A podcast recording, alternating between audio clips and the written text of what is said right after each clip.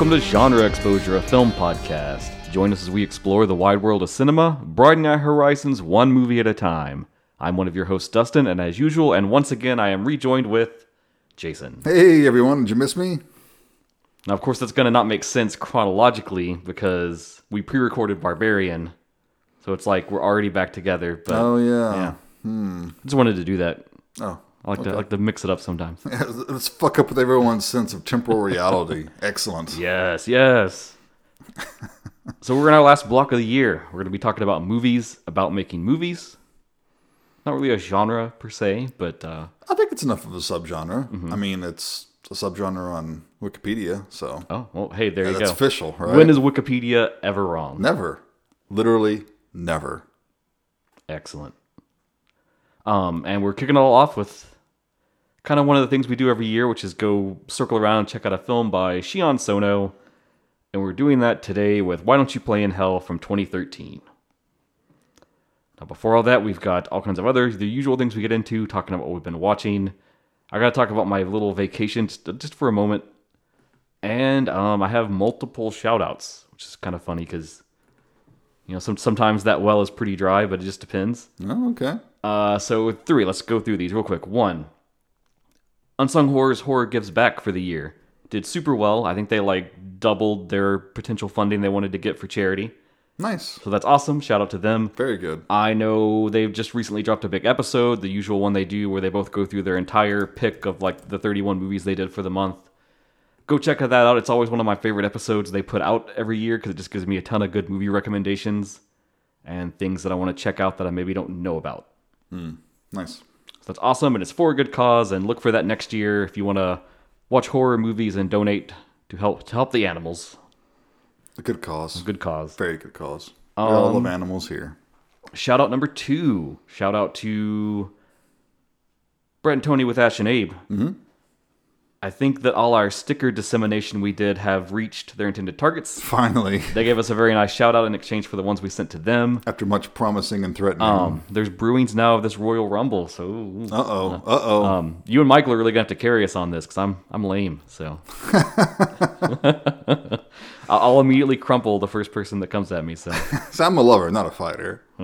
maybe this is all Michael then. Yeah, it's all on him, man. I mean, I will sit and debate movies. Oh sure, yeah, of course. I, I will spar verbally with people about cinema. I'm all about that. Bring it. Um, so yeah, maybe we'll just be like on the side of the ring, and then Michael can just get destroyed and like be crawling, trying to tag one of us, you know. And Yeah, that's all him. No, no, no, no. oh yes, but much love to them. And then third shout out, circling back to one of our films we've covered in the past. Uh huh. Um, we checked out Who's With Me, directed by Austin Allen James, indie film director. Very good flick if you haven't checked it out. please Yes, do quite so. love it. Uh, I'm mentioning it just so I can go ahead and put it in the show notes again. Sure. Um, and if you need convincing, you can go listen to our episode where we resoundingly recommend it. Um, he directed a little music video for a band. Oh, It's uh, it's a band called Still Mongo, and the song is "Christmas in Caroltown." So it's a little uh, Christmas themed delight. If you would like to partake in such as we move into the holidays, uh, yeah, he just sent it over my way. I was like, "Hey, I, I directed this. It came out pretty fun.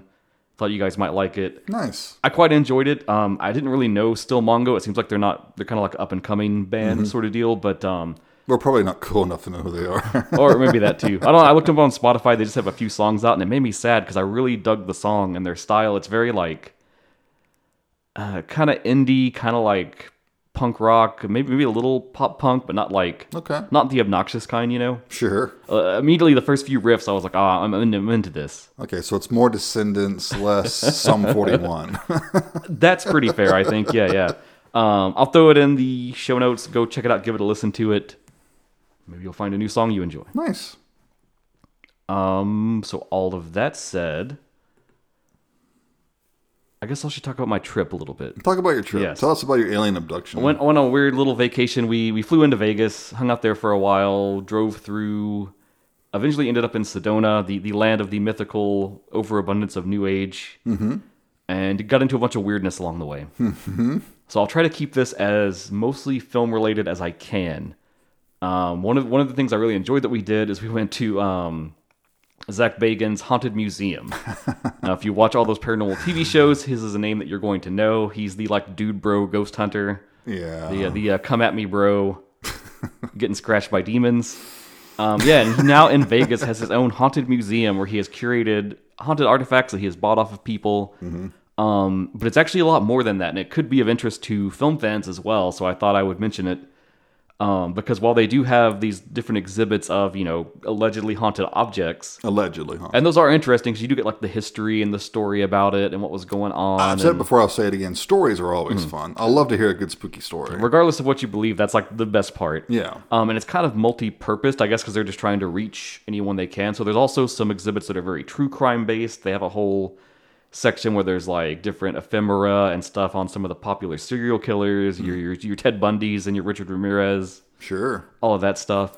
Um, but All so- the greats. all the, all the greats, all the all your favorites, the best ones, the ones that you love and weirdly write letters to for some reason. Send nude photos too. Um, You know, um, nice little section on uh, Charles Manson too. You know, who of course. I sometimes think is maybe exaggeratedly given his status, since you know He's just so fucking weird. he, he didn't actually kill anyone, and he, he kind of was just trying to be a famous musician. And, and Well, I mean, it is more evil if you can get people to kill for you. I mean, I, I kind of take the stance that he sort of like yes ended himself into a corner and then then had to commit, but you know whatever. Um, but no, in the middle of this exhibit, they kind of they shifted gears a little bit for like one or two rooms, and they did a lot of stuff that was based on like movie focused things. Um, and I totally didn't expect that. So we got to see like uh, some screen used props from Ghostbusters. They had a proton pack. They had the actual trap that was used to capture Slimer. So I was like, oh my god. Uh, they had one of the Chucky dolls from the first Child's Play film. They had some of the props from the Bram Stoker's Dracula. cool. They had like his sick ass glasses Oh, yeah. and the fucking cane, Oh, cool. which was freaking amazing to see in person. Um, some of it got a little like, this feels a little exploitative. Like they had, um, and broader celebrity stuff. They had like the chair that Michael Jackson was sitting in when he he got the overdose that killed him. Oh, and, wow. um, they had the jacket from The Crow that Brandon Lee was wearing when the the, the, the stunt went wrong and killed him. Mm-hmm. Yeah. And, and some of those I'm like that that is neat to see, but it also feels It's a little ghoulish. feels kind of bad, you know. Yeah. Um, they had like the transaxle from um, the car that killed James Dean James Dean. Yeah, was a Porsche Spyder. Mm-hmm. yeah. It was interesting to see, but yeah, Yeah, maybe maybe that's more far enough removed. It's been so romanticized. It's Mm-hmm. not quite as disturbing, but yeah, it's still kind of yeah. It felt a little weird on those. still a little ghoulish. Um, I guess it was your little reprieve from the scary stuff. So Yeah, whatever. But that that's an interesting oddity that you can check out if you happen to be passing through Vegas a little bit. maybe you're a big Crash fan and you're turned on by the whole you know Yeah. Autoeroticism. Oh yeah. It's in its own little room too, so you can just kind of Nice. sit back in there and Hey just. Zak, can I have like ten minutes alone in there? Well, I, I saw that if you want to be like you know a big spender, they do do a like uh, it was much more expensive, but it's a lights out tour where you come at night and they have all the lights off and they give you like a flashlight and there's no guide for the tour. You kind of just get to move at your own pace. Okay. So yeah, I mean, Well, if a haunted doll was ever going to jump out at you, it's then, right? Um, did we have anything paranormal happen while we were there? I'm gonna say no, not really. Um, there were only two things that I would say were maybe like quasi questionable, but that's just sort of like, what do you think of that? I don't know. Um, they have a haunted doll named Peggy, um, which was very funny because they. That's the other thing about this, and it's, I don't, I'm spending way too much time on this, but it's interesting. it's so right. It's- it's they amusing. um they really like oversell everything. So like uh, they make it be as scary as possible. So they have all these videos of people like fainting on the tours, and it's like yeah, because if you're suggestive at all to any of this, everything they do and the way they present it just like builds you up to go ahead and get like scared out of your mind Right. um because they'll like prep you with a video that really oversells it a lot of the rooms they'll be like no if if you think this is too much you don't have to do this one you can just wait here and we'll come back and rejoin with you and Yeah. da da da da um but yeah they have a haunted doll named peggy and they even have the things like oh no you when you go in you need to like greet the doll and when you leave the room you need to say goodbye to the doll because people have been cursed if they don't do that in the past and That shit, man. um, but one of their little oddities with that is they, they hooked up like a spirit box in that room that's running 24 7 in case it captures any, any communications from the doll. And uh, when we were passing through it, it did like start to try to like have something come through on that, but it was just way too staticky to make out. Yeah. So that was that was and interesting. that anything, electrical interference. Um, and, and the only thing that I personally experienced, and whatever you want to put into this, uh, they had an exhibit for um, it was like the bed and some of the room objects from the Bunny Ranch, um, where the owner died. I think there was some other thing about what a basketball star who like OD'd in that bed and almost died, and Ooh, uh, okay. I, I don't know. He's, he's connected to the Kardashians somehow. Tiffany was all about it, so she she knew who that was, and I was like, talk about fucking scary, man. Uh, what the put, fuck Put me in a ever. room with the Kardashians, Yeah. and I'll be clawing the walls to get the fuck out. That's the real horror show. um, but no, so they have this weird VIP thing where you can get like extra rooms, but it costs more. And I didn't do that because it seemed weird. Um, but they, if you don't have that VIP thing, they let the VIP people go do that, and then they kind of just usher the the normies that we were onto like the next normal room, and you just get to chill there like a little extra longer.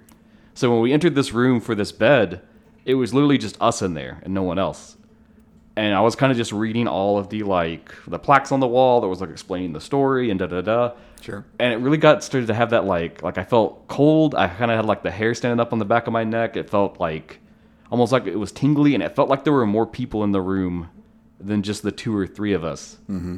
And I thought that was very odd. Now, what does that mean? Who knows? I don't know. And then when the rest of the tour group rejoined us, that just kind of like stopped. Yeah.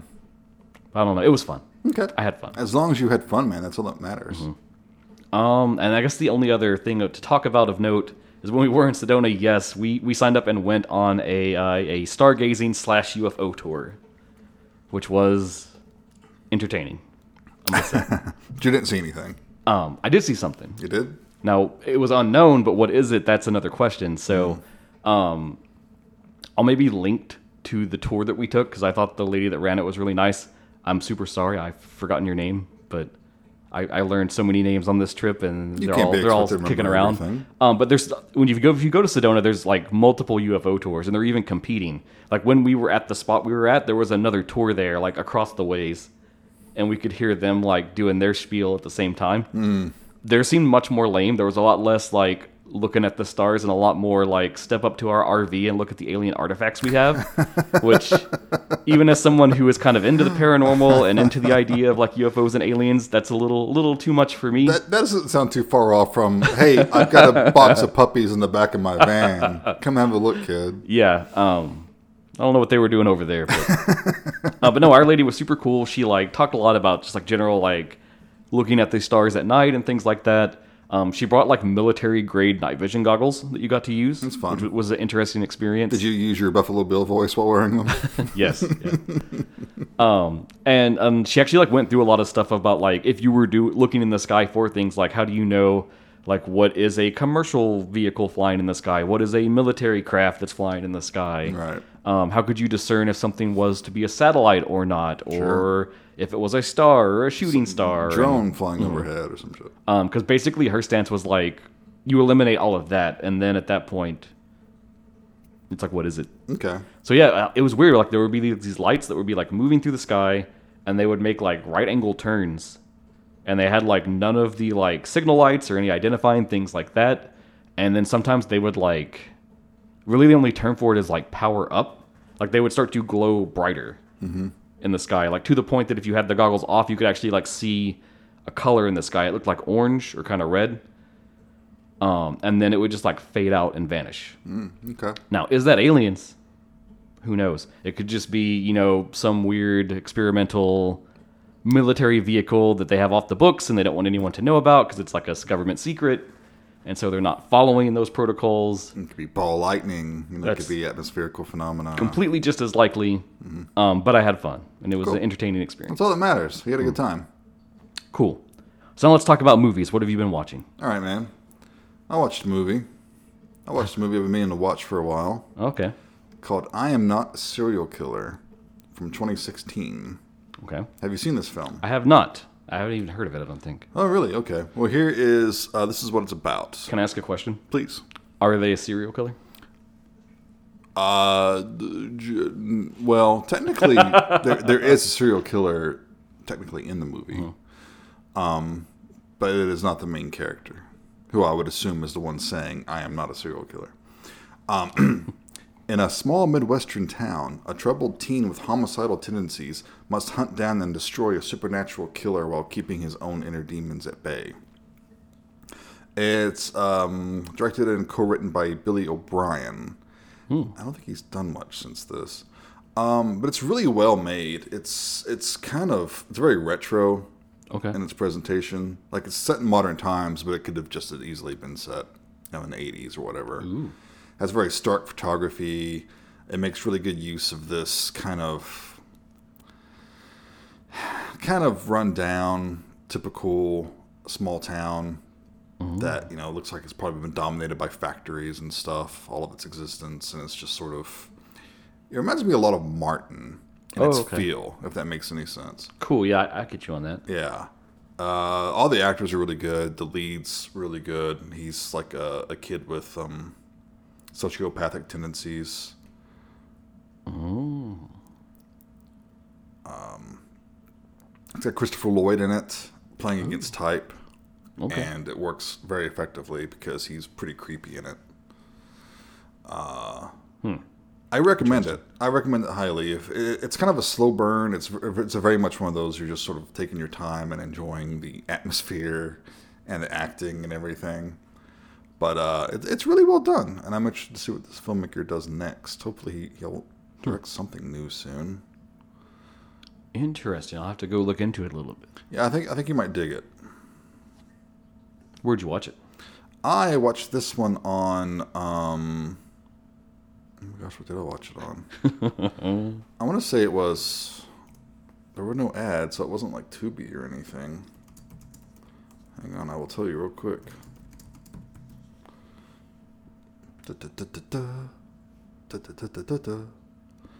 Um. Oh, Shudder. It's on Shudder. Oh, I think it was recently re-added. shout Although out it to, is on Tubi. shout out to Shudder. Yeah. But hey, Tubi though. Yeah, if you're not paying for it, if you're a cheapskate and you're using Tubi, you can go watch it there too.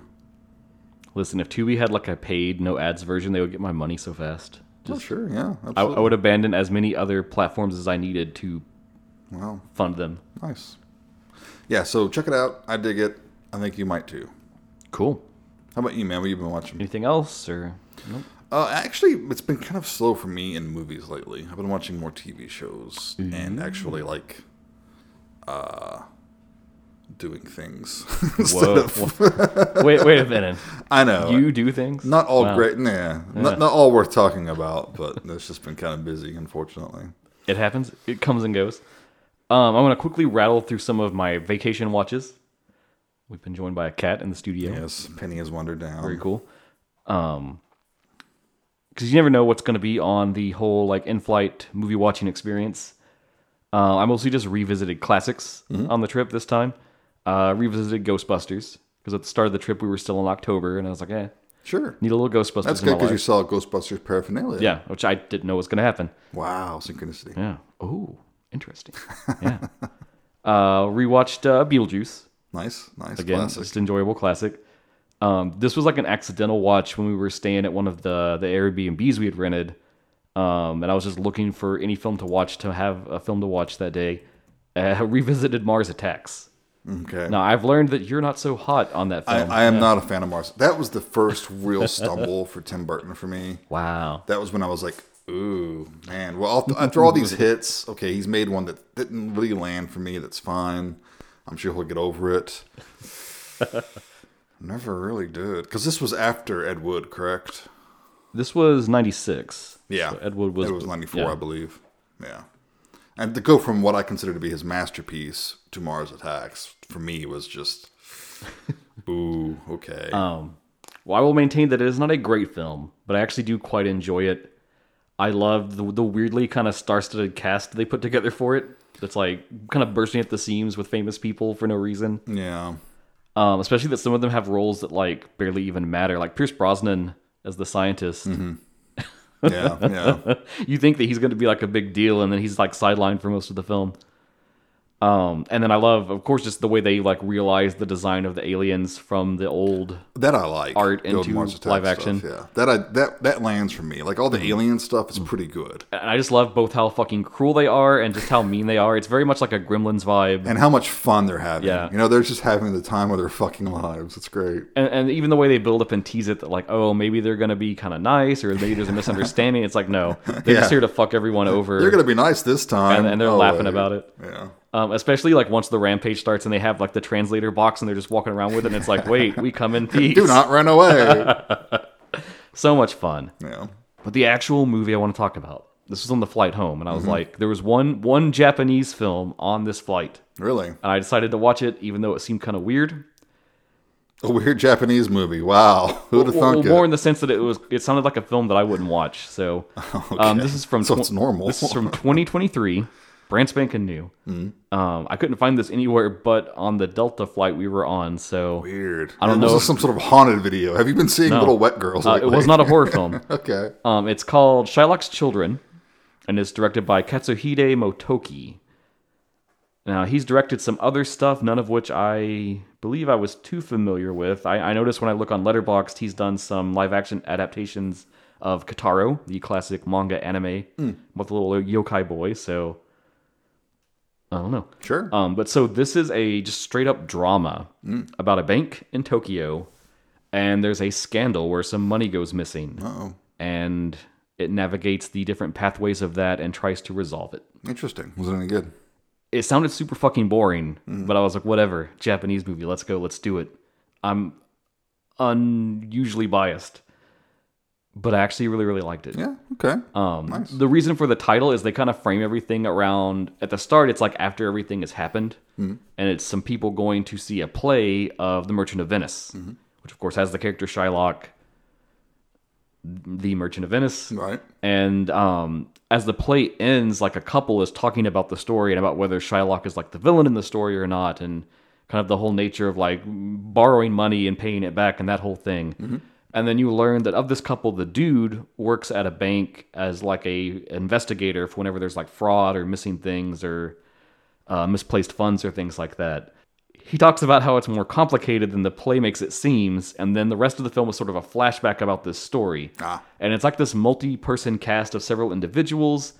And I'm not going to go through all the whole plot, but the, the core of what's going on is that there's this scam artist who has come up with a trick to get money out of banks uh, for loans for like seemingly legitimate businesses. No, it's about Trump. Yeah, kind of. Um, but he's using these just to go to like hostess clubs and go out to bars and do all kinds of crazy stuff. And he does this by sort of manipulating one worker who's there who he kind of has like some leverage on to get him to sort of like push through the loan requests.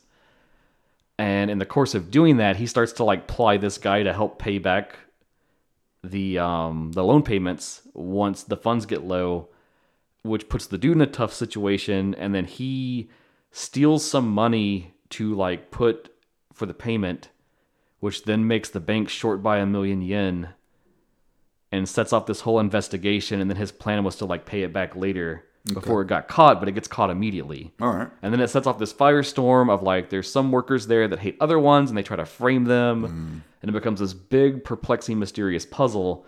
And there's this core cast of about three or four people that try to actually sort it out and figure out what's going on. And when they uncover what's actually going on, they find out that it's more scandalous than they thought.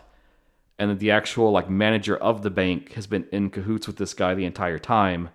And it was like a dual sided scam. Mm. And they were planning to let the normal bank teller like fall for everything. Ah. And then once that happens, they start this long plot to like scam the scammers, get a bunch of money for themselves, have the bank repaid, and screw them over. Oh, okay.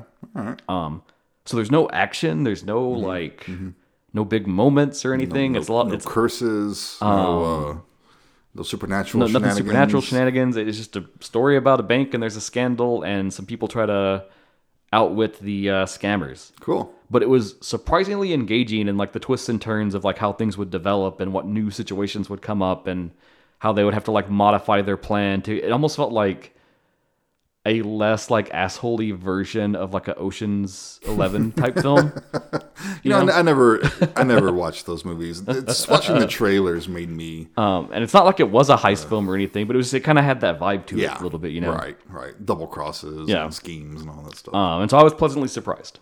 okay, cool. Um, don't know if it's anywhere else, but you know, you might have to charter a flight and watch it on the plane. if you're looking for some good, you know, uh, Japanese bank drama action, maybe just charter yourself a Delta flight before the end of the year and see, see what comes out. sure.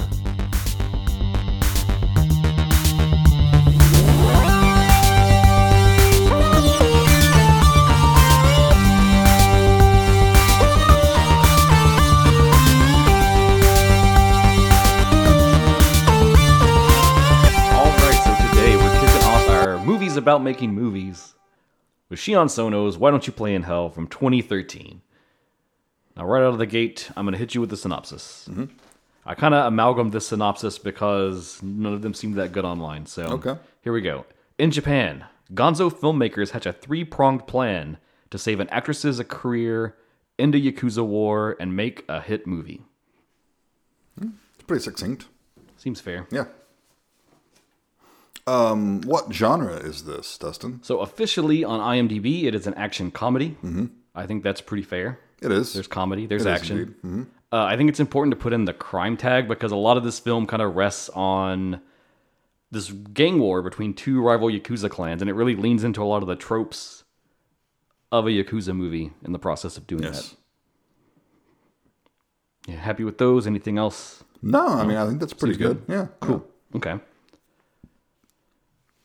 Um, now where to start with this? But Besides, I will say the poster makes it look sort of like a horror film it does. because yeah. there's like a pile of bodies and there's someone raising a camera up out of the pile of bodies. It's, so it a- looks like a found footage horror film almost. it's an odd poster, yeah. No, I like it. I dig it. Um, the Japanese title is Jigoku Denaze Wari. Jigoku, that's a great word. If you more literally translate it, it kind of comes out to be "What's so bad about hell?" Mm-hmm. But Right. So once you play in hell, like you know, you're playing because it's not that bad. I get it. yeah, Jigoku. but I will say by the end of the film, the poster does make a little more sense. It's us. Everything kind of comes together. um, And this is one of those movies where it is very rapid, lots of back and forths. So it's almost impossible to kind of go a blow by blow of this. We'll probably Yeah. be hopping around a little bit here and there. yeah, we'll, we'll hit what we can and maybe cycle back if we need to on stuff. It So, struck me as very much kind of a, and not in a bad way, but sort of a 90s sort of feel to it. Mm-hmm. And I think that may have been intentional. I don't know. I'm not sure. I'm not as familiar with Japanese cinema as you. Mm-hmm. So, anyway, we'll get into all that. sure. So we start out in this film, kind of in the past, 10 years ago. or you know what? You know, before we even get into the film, Yeah, huh? I wanted to kind of talk about this. So, Sure. a little background on this. This is based on a screenplay that Sono wrote 15 years prior. Before he made the movie. Mm. So he had set on this for a long time and like wanted to do it, and it was one of those things like it never was the right time. Didn't have you know never never the stars didn't align the right way to do it until this point. It does sort of play as an early, you know, screenplay of a gifted director. Oh, your microphone's being a little weird there. Hey, stop it. um so i wanted to just talk about the cast in general before we got into this because this is like you know i was talking about mars attack and how it's like a weird all-star like supercast this film is also kind of a weird all-star supercast of like genre cinema from japan um, so i just wanted to rattle down some of the key players uh, before we even go into the whole story and everything just to get this out of the way so we're not stopping every two or three seconds um, so right out the gate, we have a genre exposure legend. He's been with us since our first episode that we did. That's true. Jun Kunimura. Mm-hmm. He plays Boss Muto, leader of one of the two gangs in the film. Uh, I mean, yeah, hard boiled. He was right there with us when we started this podcast. Yeah, I didn't know that was him, and I'm watching it. I'm like, that dude looks super familiar. and I looked at his filmography. I was like, oh yeah, the, the gunman in the tea house is and hard boiled. And obviously, if you're more of like just a Western viewer for a lot of stuff and don't delve into a lot of Asian cinema, you're probably going to know him as Boss Tanaka and Kill Bill. Um, if He makes a great Yakuza boss. He does, He and just looks Yakuza. and if you roll through his credits, he's been in so many crime Yeah. films and just like he's he slays it every time. Yeah. he probably doesn't have to try. just like uh, Beat yeah. Mm-hmm. Takeshi or something. He just has that look about him. And I'm glad you mentioned that because he'll be mentioned in a little bit here. Oh goodness. Um, you may also know him from The Wailing. That was a very popular Korean horror film. He Or played he played Japanese man. He played notably the foreign Japanese man, who everyone was a little suspicious of. Um, leading the other rival clan is Shinichi Tsutsumi, who plays Ikegami. Now, I think probably for general fans, you're going to maybe know him from One Missed Call. oh yes, He's the dude in that. good movie too. If you haven't he's got a lot of other credits, but that's kind of maybe, I guess, the iconic one you would know him from. Our lead heroine, Mitsuko, the daughter of Boss Muto, is played by Fumi Nikaido. So she is one of the like frequent Sono collaborators. She appears in Himizu, is the leading lady in that. And I, it was a few years ago this came out, but um, they made an adaptation of Osamu Tezuka's Barbara, really controversial manga that he made, and his son Makoto Tezuka, who actually made Legend of the Stardust Brothers, directed it, and she plays the titular Barbara in that. Okay. That's um, if you want to dig back way into the archives of when I wrote for that film site, I covered that film back then. Nice. Um, Yeah, she's really good in this movie, yeah, she she kills it. and um, extremely easy on the eyes. I'm just gonna say it. She's just beautiful. That's fair. I'm gonna I'm gonna I'm gonna let it pass. Yeah, you gonna allow I'm that? gonna allow it. Okay. Um, our aspiring director and, and leader of the the titular core cast, the Fuck Bombers. It's a little film club. Um, Harada, he's played by Hiroki Hasegawa. He's also a frequent Sono collaborator. You might would know him if you've seen a lot of his films as the lead in Love and Peace, which I have subjected you to, Jason. You have. Mm-hmm. Yes, he was quite good in that as well. And incidentally, we'll, we'll, I'm sure we'll talk about it as we roll into the plot, but there's this whole little toothbrush commercial in this film that uh, connects a lot of the story beats. Oh, And in Love and Peace, the band that's in that film does a cover in one scene when they're performing live. oh okay. That's fun. A little funny little like cross connection between films. Shared universe. You also might know him though if you're a bit more broader beyond just Sono from Shin Godzilla. He's one of the central suits in that film Yes. trying to stop the chaos. Very good movie. Man, I'm anxious for the new one too. Um, God, Godzilla I'm- I'm so one. ready. That trailer looks fucking amazing. We'll have to just carve out a little time to talk about that oh yeah, absolutely. Um, his best bud and also aspiring Bruce Lee reenactor Sasaki is played by the one and the only Tak Sakaguchi. Yes. We've also spoke of often. Um, you're gonna know him from Versus probably. That's like his iconic role. He's so good in Versus. Um, I, I love that movie.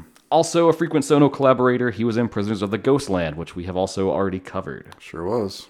One of our other central cast members is kind of the love-struck everyman who's at the mercy of everything else going on in the film, Koji, and he is played by Gen Hoshino, who's a multi-talented, I guess, performer. He's a musician, he's actor, kind of just does it all. Um, I'd say he's probably known best as a singer, and in fact, when you get to the credits in this film, the sort of title track that is sung by him. Oh, okay. So it's a fun little coda when you get to the end. Now let's get into our Beat Takeshi connection. Okay. We've got these rival gangs, and when you have rival gangs, you also need the cops involved. So we have Detective Kimura, played by Tetsu Watanabe. He is like genre film legend. If you go looking into the things he's been in, the list just rolls on forever and ever. Um, he's also in Shin Godzilla, which is a funny cross connection. Oh. Um, but I think maybe what he would be best known for is from Beat Takeshi's Hanabi. And he's also starred in several of his other films as well. Okay. And he's also starred in several other Sono films, including Prisoners of the Ghostland, Coldfish, Himizu, and his most recent film that they've worked on, Red Post on Escher Street. Um, and then these are maybe just some more little tiny deep cuts just to get all, all my Sono knowledge out there into the world. Of course. Um, Sono's wife, Megumi Kagurazaka, she plays in many of his other films in more like leading roles, like in Cold Fish and Guilty of Romance. And then The Whispering Star is pretty much just her the entire time. But um, she has a very tiny role in this film. She plays Junko, the mistress of Boss Muto that we see early in the first flashback. Right. Um, and then here we get to the very, very deep cuts. Um, the rival clan, led by Ikegami, there's a scene where he sleeps with a woman in a kimono. And that woman in the kimono is Sumugi, the actress who was the kind of titular villain of Noriko's dinner table, Kumiko. Oh, okay. All right. Nice. Now this is all clicking with you because I've forced you to watch so many of his films. You have. Um, there's a little like food shop they're in for a bit in the middle of the film where Sasaki works at, and the shopkeeper of that is played by Denden. He is the lead villain in Sono's film Coldfish. Okay. That's one I haven't watched yet. I need It's to. quite good. Yeah. We'll definitely need a topic one day that can swing into that one. So yeah, there's many more people in this film, but those are sort of like the central key people, or those that have some weird like connection in the the world of the mini films of Sion Sono. Right. Now, yes, we begin 10 years ago in the past. And kind of immediately, it just like throws you in the shit because there's multiple things already going on.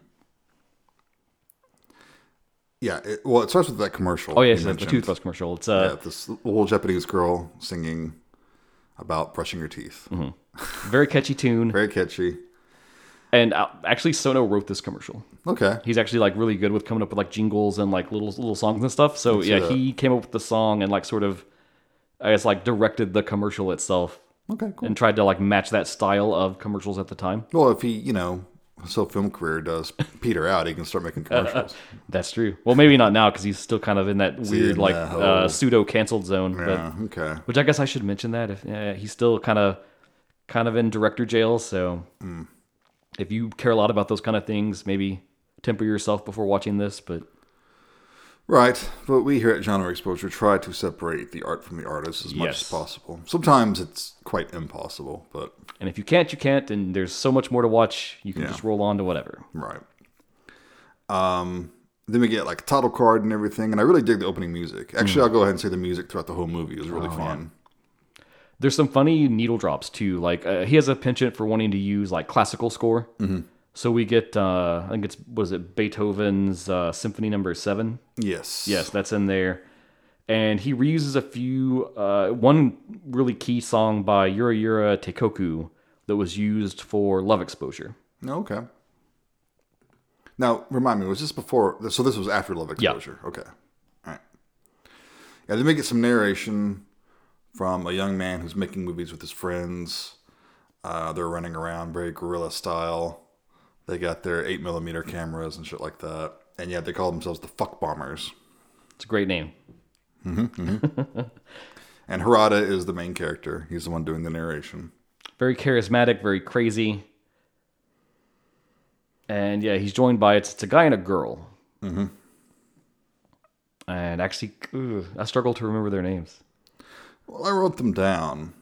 Uh, okay, uh, Mickey is the one doing the panning, and uh, Tanagawa is the handheld camera.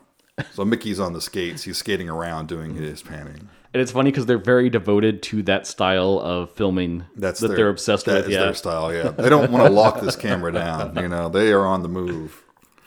but I guess so. If this came out in 2013 and was set 10 years earlier, so we're talking 2003. Mm-hmm. So that's right after the whole 90s thing, and that actually makes sense. yeah. because everything was very extreme Yes. and you know always doing dutch angles and close-ups and zooms and whip pans and shit like that But you're immediately like super endeared to them because like it, it, just, it just feels like if you're if you're like a fucking film nerd like us, like Yeah. you immediately like oh these are my people. right I would be running around the streets with them, like waving the camera everywhere. And it's like they're just trying to find cool shit to film. yeah they're, they're filming like a couple of their friends are throwing eggs at each other and mm-hmm. that's their whole movie so far but then they hear people fighting Yeah. and they see a bunch of like like low-level street thugs like just a bunch of ruffians Yeah, it's some like high school delinquents pretty much. Yeah, and they're all having a fight, so they go run over there and start filming them. And they're like, you know, why are you filming us? And they stop fighting and start harassing, you know, Harada and his friends. It, it's funny because it immediately sets up like Harada's uh, persuasive personality because he convinces them to keep fighting. And he's like, just let us film you. We'll make it cool. yeah, they basically get in an argument over them being filmed, and then start fighting again. Uh, and sort of the central kid in this fight is Sasaki, who they end up befriending. Mm-hmm. Um, Harada says he has a good feeling about him, that he could be like a film star one day. The new Bruce Lee. Yeah, the next Bruce Lee. And he says, you know, just stick with us and we'll make you a star. Yep. And he sort of immediately just embraces this world of like film obsession. And maybe just to keep only on their plot for the moment, Sure. they take Sasaki to their hangout, which is this old movie theater Yeah. ran by this old man and a woman that are super kind. And God, this theater is fucking awesome. Like classic old arcade games out front. Yeah. Just ooh, Yeah. so nice. And there's lots of nice. They go up to see the projectionist, mister Mm-hmm. Ono. Is he a f- famous director or anything? Is he somebody? Because he looks like he should be. Um, he reminded me of Miyazaki. He's played by Mickey Curtis, and I don't, I don't think. Yeah. I think he's kind of stylized to look like. Kind of reminded me a little bit of like. I don't want to say Kurosawa, but like He's obviously supposed to conjure up an earlier age. Yeah, cinema, that that know? classic. He's got like the little hat Yeah. it's so iconic, and There's lots of loving close-ups of his projector Mm-hmm. and talking about 35 millimeter and all this good stuff, which I of course appreciate because a lot of our listeners may be too young to remember actual film being shown in a theater, and people think I'm fucking crazy when I talk about this. But I swear to God, and it's not just nostalgia because they were still showing actual film well into the 2000s, Mm, you know. And I remember it looked different. It looked better. It feels different. It's just It has more it. texture. It has more depth. It's it's more it's warmer. You know, there's just something about it. And I'm not going to get an argument if it's better or not. It is, but it's like arguing with people about vinyl versus a CD Right, or yeah. whatever. Sometimes it's your preference, Right. but it was different. And that's kind of the first thing you get about this film is like the fuck bombers love movies, but also the film itself has this real reverence for just like cinema and kind of everything about it and Yeah. everything that goes into it. And they happen to have a tracksuit that looks like Bruce Lee's from the end of Game of Death. Yeah, The classic yellow tracksuit. Yeah, and some nunchucks, and they throw it at him, and you're like, "Here, put this on." And we get this great like it's um it's just like little like what like eight millimeter footage, right? Of- Yeah. Of, them in the park kind of reenact a fight scene. Yeah, the end, the end of Enter the Dragon. Yeah. Because Harada's definitely playing. Uh, he's got the claw. Yeah, the bad guy. He's got the claw thing. Yeah, And some little kids come over, harass them. They're like, "You guys are being dumb." you're idiots. yeah, it's great. um, yeah, so it's just it just forges this core friendship with these four individuals. Then, kind of at Ono's insistence, he he tells them to like you know really try and practice and go forward and Yeah, make the best film ever. make the best film ever, and then he'll be happy to just show it here at this theater.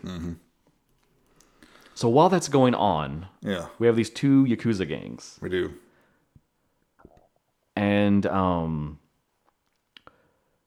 I guess Muto is the more important. Of Muto's the the one we focus on at first, played by played by the man Jun Kunimura, and he is at a karaoke bar that he happens to own, and there's a bit of a sign exchange going on because um, he's he's sort of leaving his wife for his mistress, uh, which was the Junko that I mentioned. Well, I think I think it was one mistress for another. Oh yeah, Yeah, yeah, it is. It is His yeah. wife is elsewhere. Yeah, his wife is We- We get to her in a minute. He's so got a it's- mistress. He's changing out that mistress for another mistress, younger one, a younger one. Uh, and there's some hard feelings there. They make it so fucking comical with the um, the two guys the two outside guys. hanging the sign, and yeah, and it's funny because they run into the fuck bombers and harass them a little bit. yeah, they're trying to get through on the road. Yeah, they won't move. Um, but then they're trying to like move these signs, and the guy who's like hanging there at the window is like spying and being like, "Oh, the, the one mistress is leaving. Oh, he's kissing her." yeah. and the dude above is like, "Man, just pay attention. Don't drop these." Stop beeping. Yeah. So yeah, that's going on, and then at their sort of home, uh, his actual wife is there home alone, and this rival clan is launching an all all out attack to completely wipe out the Muto clan. Yeah, they were they were, they were thinking Muto was there Yeah, they assumed he was going to be home. because they're going to the kitchen asking where he is, but they fucked with the wrong housewife, and she grabs a butcher knife and starts slaughtering them. And yeah, she she butchers them to every man. Even Um, follows one of them out. Yeah, one guy runs. Ikegami is in this group, and right now he's just sort of like an underling in this other clan. Yeah, And he's left for dead, but he's still alive. He's bleeding out in the kitchen. And then he's found by the little girl from the commercial. yes, because she is the daughter. Found out her name is Mitsuko. And there's this really kind of cool surreal scene where she Oh, comes God, into I love the this house. shot, yeah. yeah. And she looks down, and there's just like a, a literal flood of blood all over the floor. Like, It's cool at first too because like it's just like a red floor initially. yeah, it looks like it could just be a painted floor. and you're like, "What is going on?" And then when it pans out, you can see that her socks are like staining, yeah, and then she moves a little bit, and you see it ripple. yeah. And then Yeah. she kind of does this exaggerated slide thing. She's sliding through these doors and into the kitchen, and up against. Ikegami, yeah, she crashes right into him. and they have this weird like little moment mm-hmm. where he thinks that she's innocent, but it seems like she clearly knows everything that's going on. Yeah. yeah. And she like even tells him to clean the place up. Mm-hmm. Yeah, she gets like very bossy to him almost immediately, and it leaves an impression on him. Mm. He just thinks like, "Oh, this this kid's great for some reason." It's a little little weird, little uh, yeah, it's a little questionable, but yeah. um, but yeah, at the same time, um, the wife, I think her name's Shizue, right? Yes. She chases this dude out into the street, up onto a rooftop, finally slaughters him on like some it's like metal grating. Yeah, and all the blood's just pouring down on the bystanders. Pretty good. I will, wonderful. One negative thing I'll say about this movie was that, and then this scene too, we see some digital blood. Yep. Which- you, you really see a lot of it in the climax. It's Yeah. the one spot of like really glaring CGI, and Right. it's, it's the one negative mark I'll give this film. And I don't think it's supposed to be a criticism of using it. I think he just used it because it was easier. Mm-hmm. Maybe, maybe it is a criticism of other movies relying too much on CG blood, but I don't get that. I don't think it's ever made. It wasn't exaggerated enough, and yeah. So yeah, she she goes to, like this little police station too, right? Yeah, And she says who she is. and it's like call the cops. Yeah. And it's funny because they do a weird thing where like the audio kind of gets like cut out, and we just get like the heartbeat. I guess of the police officer, and it's like getting more and more intense as he is like freaking yeah, out about this moment. death, yeah. and there's a scene of Muto in the police station being interrogated about his wife. and this is where we get um, Kimura. Yeah, the cop. interrogating him. And it's funny because Muto's trying to like pass it off and be like, "Oh, it was self defense," Yeah. and he's like, "What are you talking about? She slaughtered four men and Yeah, she chased ex- one out into the street." It's excessive, yeah. So ultimately, despite his protests, uh, Kimura can't pass up this opportunity, and he brings Shizue in, and he really like grills her too because he tells her that he's gonna push to get the commercial pulled off TV. And then we kind of learn the central plot about their family is that they're, they they dote on their daughter Mitsuko, and Shizue's dream is for Mitsuko to become a famous film star. Yep. And this toothbrush commercial was like the first step on the path, yep. And threatening that sets her off when she starts choking the cop and shit. which does not help her situation at all. Um, meanwhile, we do, some more happens with Ikegami, but I don't think we see it till later, so maybe we'll save that. But Well, it ties up with the film crew. yeah, he uh, he eventually leaves the house and he's fleeing and trying to get away. The fuck bombers are wandering around looking for something good to film, and then they turn the corner and they see what's this? A bloody yakuza stumbling through the alleyway. Yeah. And at first he's like, "Go away! What the fuck are you doing?" And he's like, "Oh, you look so cool. You know, you rock." And he's like, "Oh, okay, I do. Okay, all right. You can film me a little bit." I love the fucking like shit eating grin that Yeah. he has whenever He's he's, got like, some great facial expressions throughout the whole movie. It's just so wonderful. But yeah, he's like, I'll play it up a little bit and be cool, but when I reach the end of the alley, you guys have to leave because I'm in trouble. Yeah. So they film him for a little bit. He he really plays it up for them. He throws in some English words, tries to make it like super cool. Oh yeah. Uh, but yeah, then they they part ways, and kind of the fallout of all of this, Muto rounds up his crew. They go and just slaughter the other gang. The Kitagawa clan yeah, the the Kitagawa clan. Yeah, just like blows them away basically. Makes the boss dig his own grave. I love that part because it cuts to night and he's got the grave dug and he's like, oh, and they're like, hey man, it's time for sleep. And he's Yeah, like, they're like, put a pillow in there. I don't want to sleep. Oh. He's like, I don't want to go to sleep. Will you please set me an alarm? And then Muto's like, Yeah, I'll set you an alarm. What time do you want it for? And he's like, Please set it for the morning. he was like, yeah, okay. And whacks him with a shovel. um, and so Ikegami has to go kind of hide out for a while and lay low and avoid the ire of Boss Muto. And in the scheme of that, that's when he goes and hooks up with that chick in the kimono. And he mm-hmm. suddenly gets this weird idea that, like, why are we modernizing and embracing Western clothes and Western values and Yeah. we need to be traditional Yeah. and go back to like classic Japanese values. And Ikegami calls Muto over the phone, and they do a truce because he's like, I had nothing to do with the hit. I was following orders. You know, he's dead now. Let's just move on. And I like what he, Muto says because he's like, you know what? None of our people died, so sure, Yeah, I'll let it go. yeah. Uh, so Ikegami is like, okay, we're all going to wear kimonos now. and we're going to take residence in this castle. Yeah, we're, we're going back to the clan castle. We don't need the office anymore. Yeah, And I love that he's telling people stuff. He's like, "You uh, shave your head." and your eyebrows, everything. yeah. And he's like, "You that mustache looks bad. Get rid of that. Uh, take those glasses off. You can only wear Japanese style glasses now." and they're just like, "Yes, boss."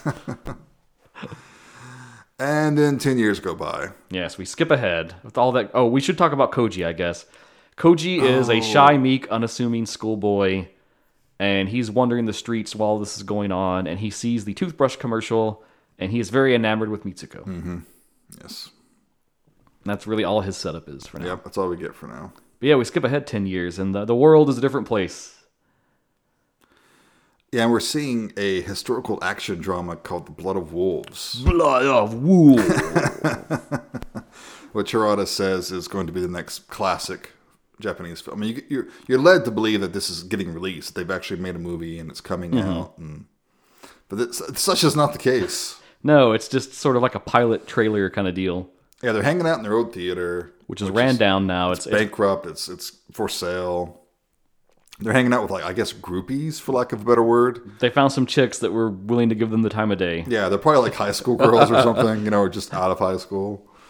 Um, so they're explaining to them that no, that wasn't an actual movie. It's just like a, uh, it's a proof of concept. Yeah, you, you take that to go sell it to a studio to make the film, Mm-hmm. and then they're like, "Oh, well, when you gonna make the film?" And they're like, well, we- Tomorrow, they all say, and you can tell they've said this many, many times.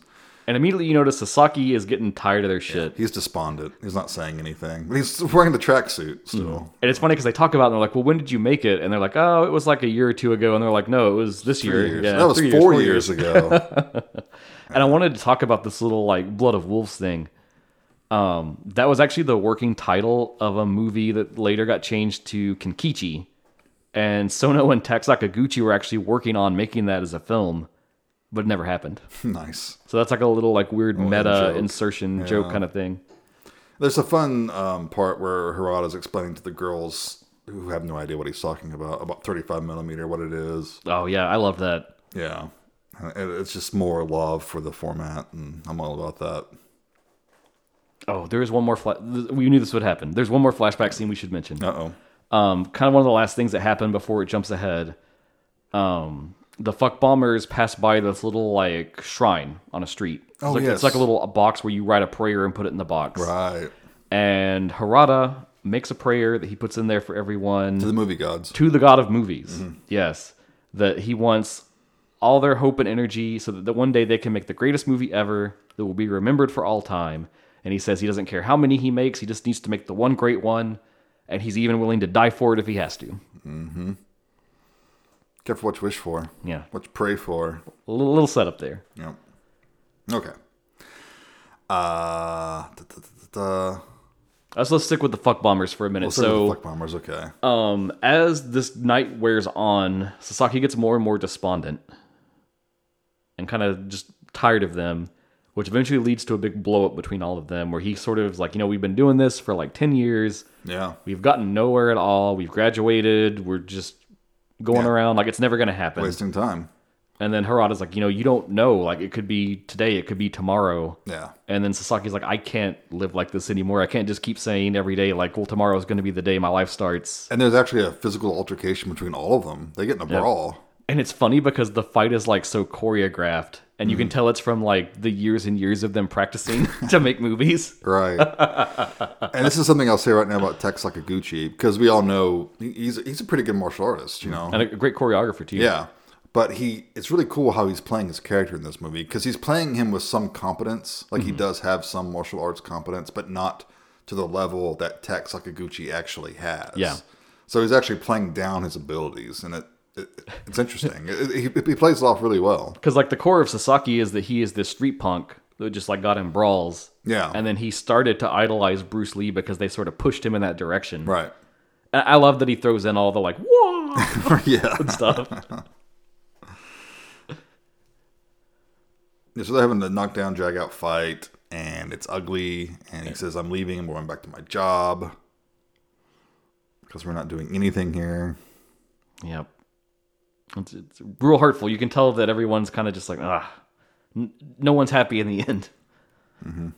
Oh, there's even a remark I liked. I wrote down that Sasaki's talking about. He's because they're filming the entire time. The camera crew yeah. is filming, and he's like, the cameras are all digital. you know, we used to use actual film. It was Super 8, but still, now it's all digital.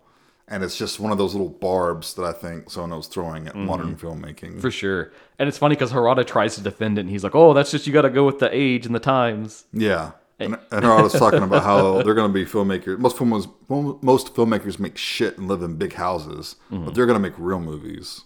Yeah, that's like one of my favorite lines in the whole film because it's just that whole thing of like, you make one or two great movies, you get super rich, and then everything you make is garbage and not even worth the time. Mm-hmm.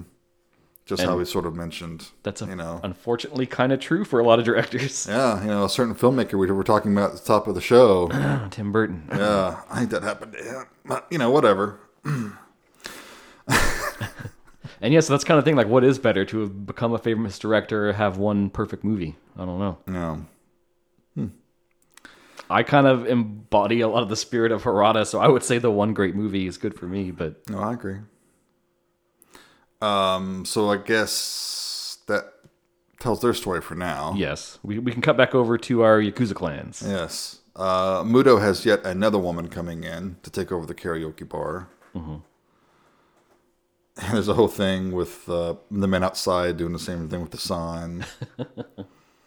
uh, but we learn they have a, a girl tied up Yes, in one of the rooms. captured, Yes. and this is the daughter Mitsuko. So it's not immediately apparent at We first don't know that yet, yeah. because she looks quite different from her childhood appearance. And I love that they do that too because it kind of just shows how her life changed Mm-hmm. in the ten years. Yeah. Um, and she just has this great like punk rock vibe to She her. does. Yeah, she has a really cool look. so then there's an attack by the rival clan. Mm-hmm. And in all the chaos, uh, she gets untied and jumps out the window. It's hilarious because she's tied up in a back room. This has got like one of those paper doors, Yeah, and the bullets are coming through, and she's like, "Untie me, untie me." yeah, there's even a scene where a guy just sticks his finger through there just to look at her. yeah, uh, but when she gets free, she doesn't even try to do anything else other than just dive out the window Yeah. and run away. Miraculously, doesn't cut herself up or anything. She's got that um, the the action girl She personality. has that so X factor. yeah. yeah. um, we don't really know the context yet of what's going on, We but don't. um, no. Swiftly we learn a few things. We learn that um, Muto's wife is being released from prison. Mm-hmm. What is like ten days away, I think. Yes.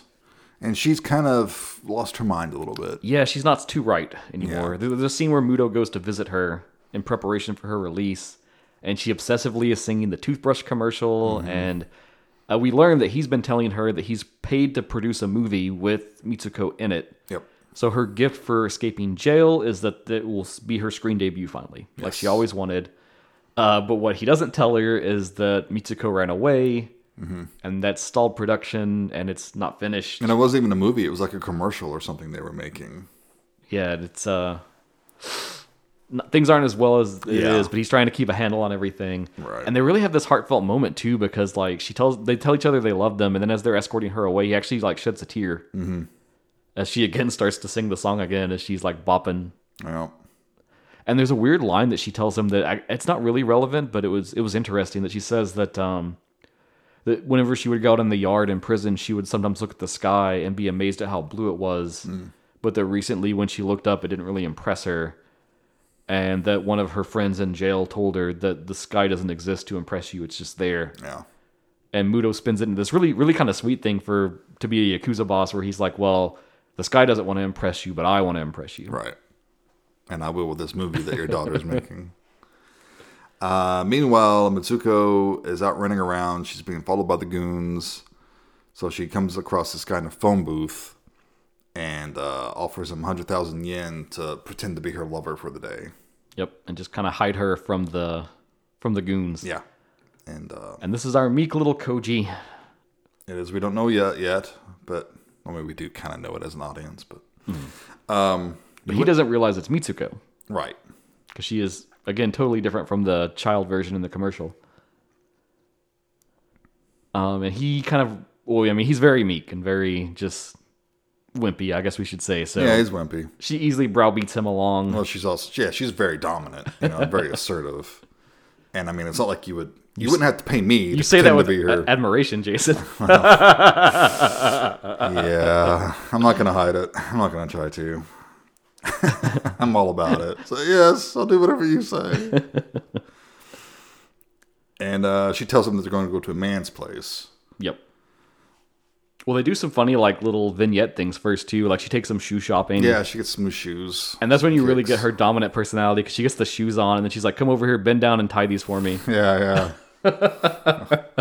and he's just okay. like, "Who the fuck is this woman?" Yeah, but he is compelled to do as she yes. demands. And I, then it, I get it. I get it. And then they rock up at this apartment, and it's funny because she's like coaching him on what to say. Yeah, yeah, he's very meek and not saying the right things. She's whispering to him. She gets the guy to come to the door. They bust in. Well, she busts in yeah. kicks his ass, throws him through the door. He's there with the lady, and she's just screaming. And it turns out that she was with him, but he ran away mm-hmm. when her father's goons came together. I guess it's to say it now. He was working on this thing they were shooting, and she wanted to run away, and he she kind of convinced him to help her run away. And then almost immediately he crumpled and didn't help her anymore when he yeah. He saw the might of the, the clan, so. And she tells Koji to come in the house, and there's a funny bit where he starts taking off his shoes. She's like, don't take off your shoes. um, yeah, and then we see what a bad bitch she is as she breaks a beer bottle mm-hmm. and then starts making the dude eat it. Yeah, and she's singing this the commercial jingle that she yeah. did, putting the shards in her mouth. and then she like puts one in her mouth. Well, she says she's gonna give him a goodbye kiss. Yeah.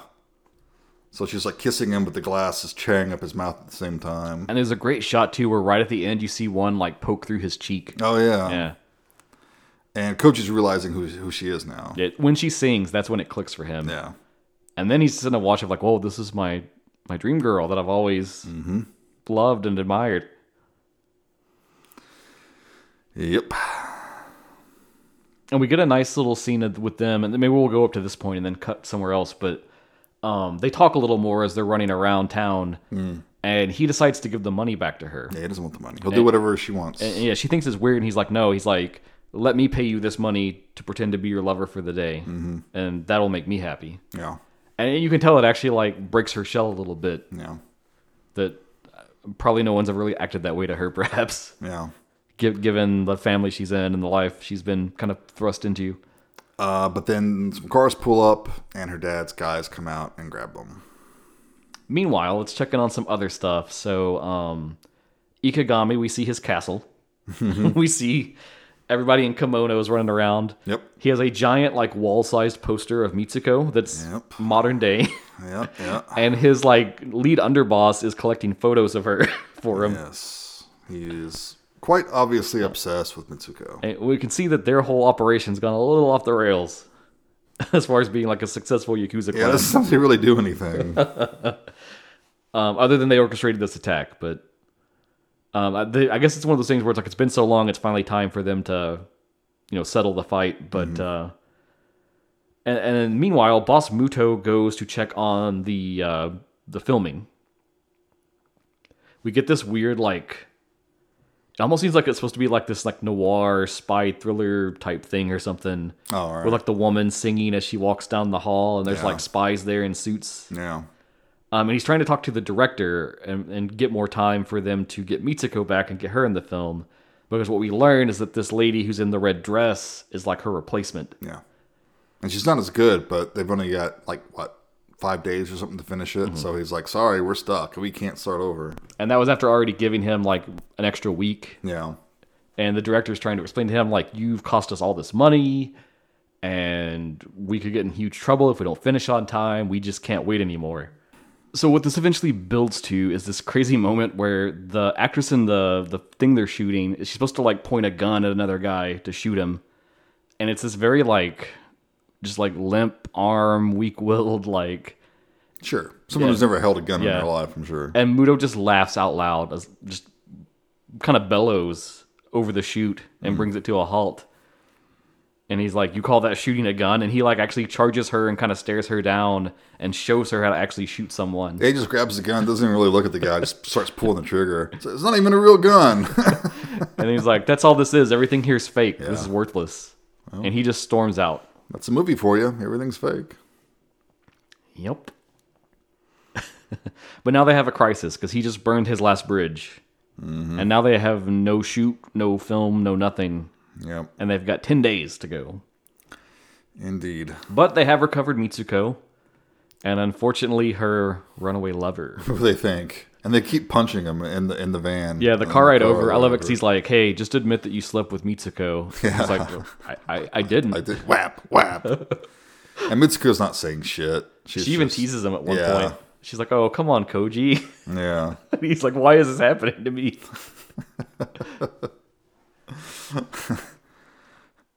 so we get to this point where they're they're back in the uh, kind of like I guess the offices for the Muto, and they're all reassembled, and um, they're basically gonna kill Koji at this point. Mm-hmm, And Mitsuko is kind of like.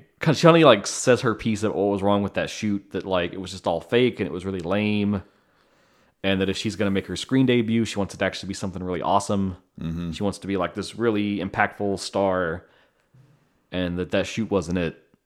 Yeah, but also it's like uh, I kind of liked Muto until this point where he starts knocking his daughter around. Yeah, he slaps her around a little bit, but That's not cool. he is a yakuza boss, so. Yeah, that, that reminds you. It's like, oh yeah, this guy's he's a bad guy. He's a fucking yakuza. And that's the interesting thing about this film is that like the the comedic tone of it is like so engaging that it draws you in, and then there'll be moments where you remember like, oh shit, there's two yakuza gangs at war, Right. and like everyone's trying to kill each other. yeah. Um, you really notice that when we get to the climax, which I'm excited to talk about. But Oh, also before this, uh, Muto's talking to his gang about how they've got to make this movie now. yeah, that's his decision is that they're just gonna have to do it all themselves, and there's no like, other option. what? They start cleaning the place up because it was attacked earlier, and the cops outside watching. And it's like, what are they doing? Yeah, I love it because uh, Kimura has like uh, I think his name's Tanaka. He's like his like second in command detective, and then he's like, "What are they doing?" And it looks like they're just cleaning the offices. And he's like, "Well, when you do enough stakeouts like me, you'll understand that everything they do is a front because they know we're watching. They're just putting on a show. They're just putting on a show for us." but yeah, and I love how Muto sells everyone on this because he's like, "We have to do this for She's Away Because you know she she killed people and she went to prison for me Yeah, she gave up so much for us. and she sacrificed for the for the family and I would do anything to repay her for that. It doesn't matter that she's my wife. And she calls out he calls out some of the other members in the gang and he's like, "You, if you did that and you went to jail and your wife and kid were starving and they they weren't going to make it, I would do everything in my power to make sure they were taken care of until you got out." And so we just need to do this one thing and make a movie from scratch for my wife. Yep. And they're all they're all behind it. They don't know what they're gonna do, but they're all behind it. It's such a ridiculous premise, but yeah, they're all in. But um, so Mitsuko gets there with Koji, and you know they're slapping him around and everything, and threatening to kill him. But Mm-hmm. then she says, "Hey, this is a director. That's why I was with him." Yeah, she kind of has one of those spur of the moment ideas. She starts feeling bad for him. She's Well, she didn't ever want him to get killed. Yeah, So, but yeah, so she lies and she says, I ran away with him because um, he's actually a director himself and he had a much better idea. And I just want to make the movie that he told me about. right. So then they're all like, he has this nice little example of how much the movie's going to cost. He's asking. I Koji. fucking love this. Yeah, he's talking about how he has breakfast at the hotel after he's with a whore, Mm-hmm. you know, and that's just nothing. It's cheap, you know, Mm-hmm. it's forgetful. And lunch with his mistress, which is a little bit more special. He'll take a little bit more time for that. That's his regular mistress. That's his regular mistress. Mm-hmm. But he'll have dinner with his wife, and that's special and that's unique. And he talks about how if this is going to cost breakfast, I don't even care. Mm-hmm. Yeah, do what you want to do. I'll just give you the money and you can turn it in. Yeah. And if it's lunch, well, I need to have some say in what's going on and some oversight. But if it's dinner, I got to call the shots. Yeah, he says, if it's going to be dinner, you're basically family to me now. Yeah. and we're in it thick and thin. and Koji says, uh, breakfast. And I love it because he gets one of his underlings to hand him just a coin and he yeah, tosses like it to him. yeah, it's like 50 yen or something like that. but then he takes out this big sack of money and it's like, here, take this, make the movie. Of course, Koji doesn't know what the fuck he's doing. And then immediately they start ordering equipment. Yeah. Cameras, lighting, booms. They're getting all this shit in, and the cops are further perplexed. Are those weapons? They're hiding weapons in there. Yeah, and the and the, uh, the second guy's like, "Oh, I, that's film equipment," and he's like, "No, it can't be. It's got to be a front. Yeah. I know it's a front." So then Koji is like, he's got no choice but to go along with this. And He's- they're like, he's getting overwhelmed. yeah, they're asking him, are these lights good? Which one's the best? Where should we put them? How, how's how's this camera? Is this the right one? Yeah, it's like, what setting should we put this light on? Uh, how high do we hold the boom arm? Yeah. Um, is this recording? Is this how you make it record? So then he freaks and just runs, runs for it. And this is where we get like this is almost like the, the love exposure moment where like a weird synchronicity happens that like unites everything and then also projects the story forward. They chase him down, and it happens to be right where that little shrine box is. Mm-hmm. And just overwhelmed with the stress of it all, he just hurls Yeah, starts- and like spews. Projectile vomiting all over the shrine, which causes all the prayers to come out. yeah, it blows out the box, and all the prayers pop out. And conveniently, he notices Harada's prayer, Mm-hmm. and he sees there's a phone number on it. Yeah. Yeah. And so he's like, "Wait, I need to consult uh, one of my uh, assistants. Uh, I need to make a co- phone call." So then we finally catch back up with the fuck bombers, and they're hanging out like this is like a little restaurant or something, right? Or maybe a bar. It's probably more like a bar. Uh, yeah, yeah, it's just some, some little bar. And Harada, it looks like he's maybe interviewing uh, potential actresses or something, but for him, it's like basically a date. Yeah, it turns out he's on a date. Kind of skeevy. He's doing a lot of weird like.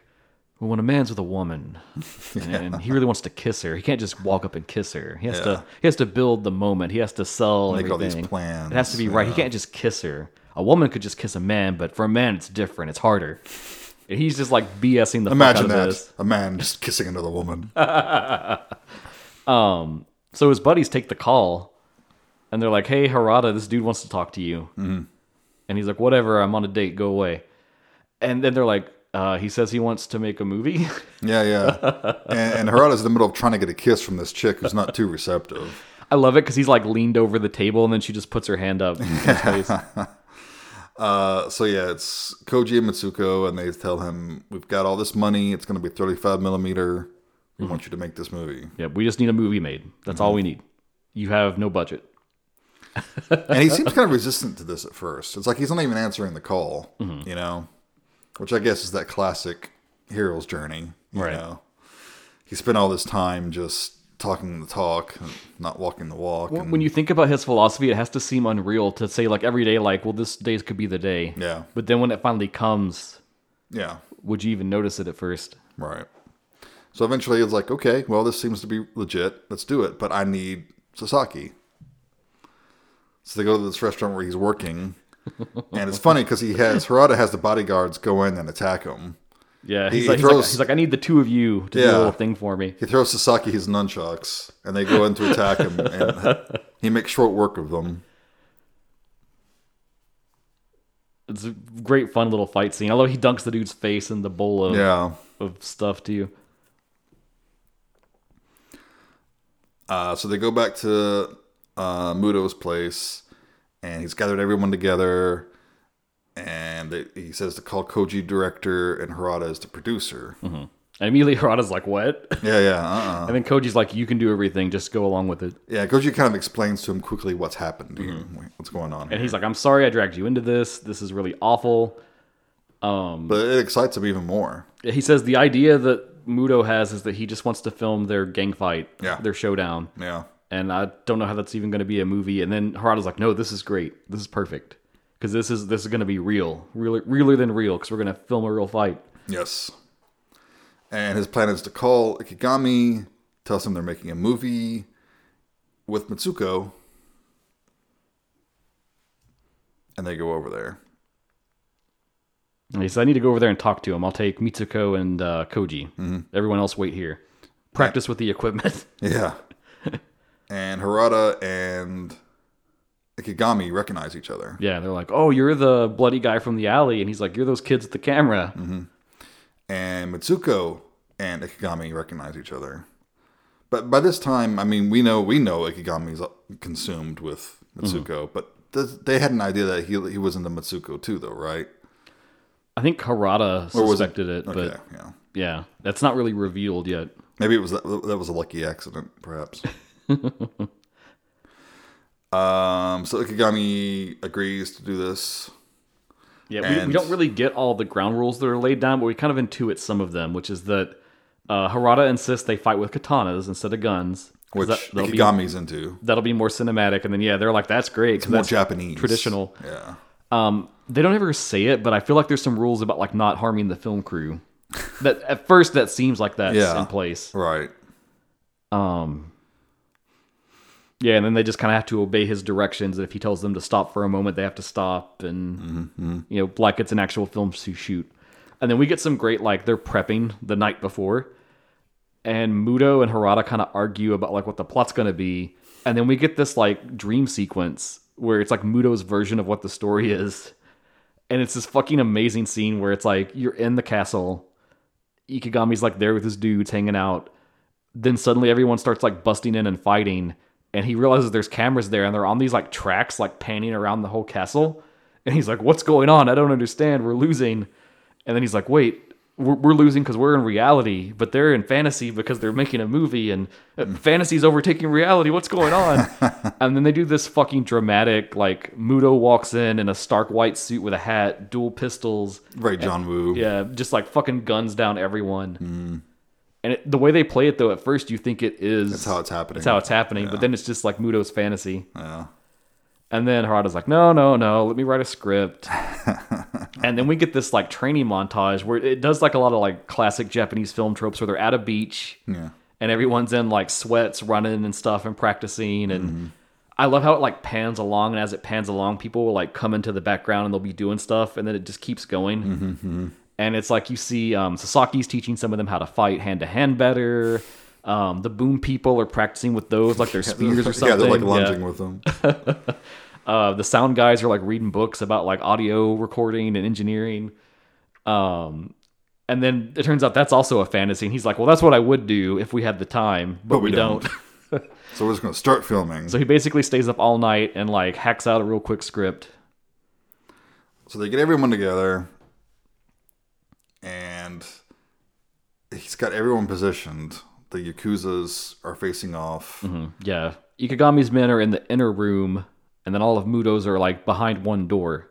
And you can tell that they're getting frustrated because he's like, okay, he takes a, few quick shots and he has to do another setup. And they're like, Yeah. well, why is this taking so long? Why am I just standing here?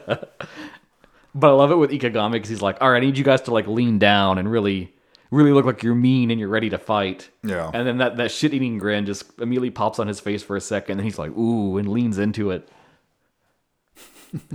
oh, we also need to mention that one of the Yakuza guys gave uh, Koji a bunch of coke. Yeah. Because if you're making a movie, obviously there's got to be cocaine around, right? And it's this huge tin that he It's like a lunchbox tin or something. Yeah. Yeah. he's like, take this. He's like, I don't want this. And he's like, well, if we're making a movie, we need cocaine.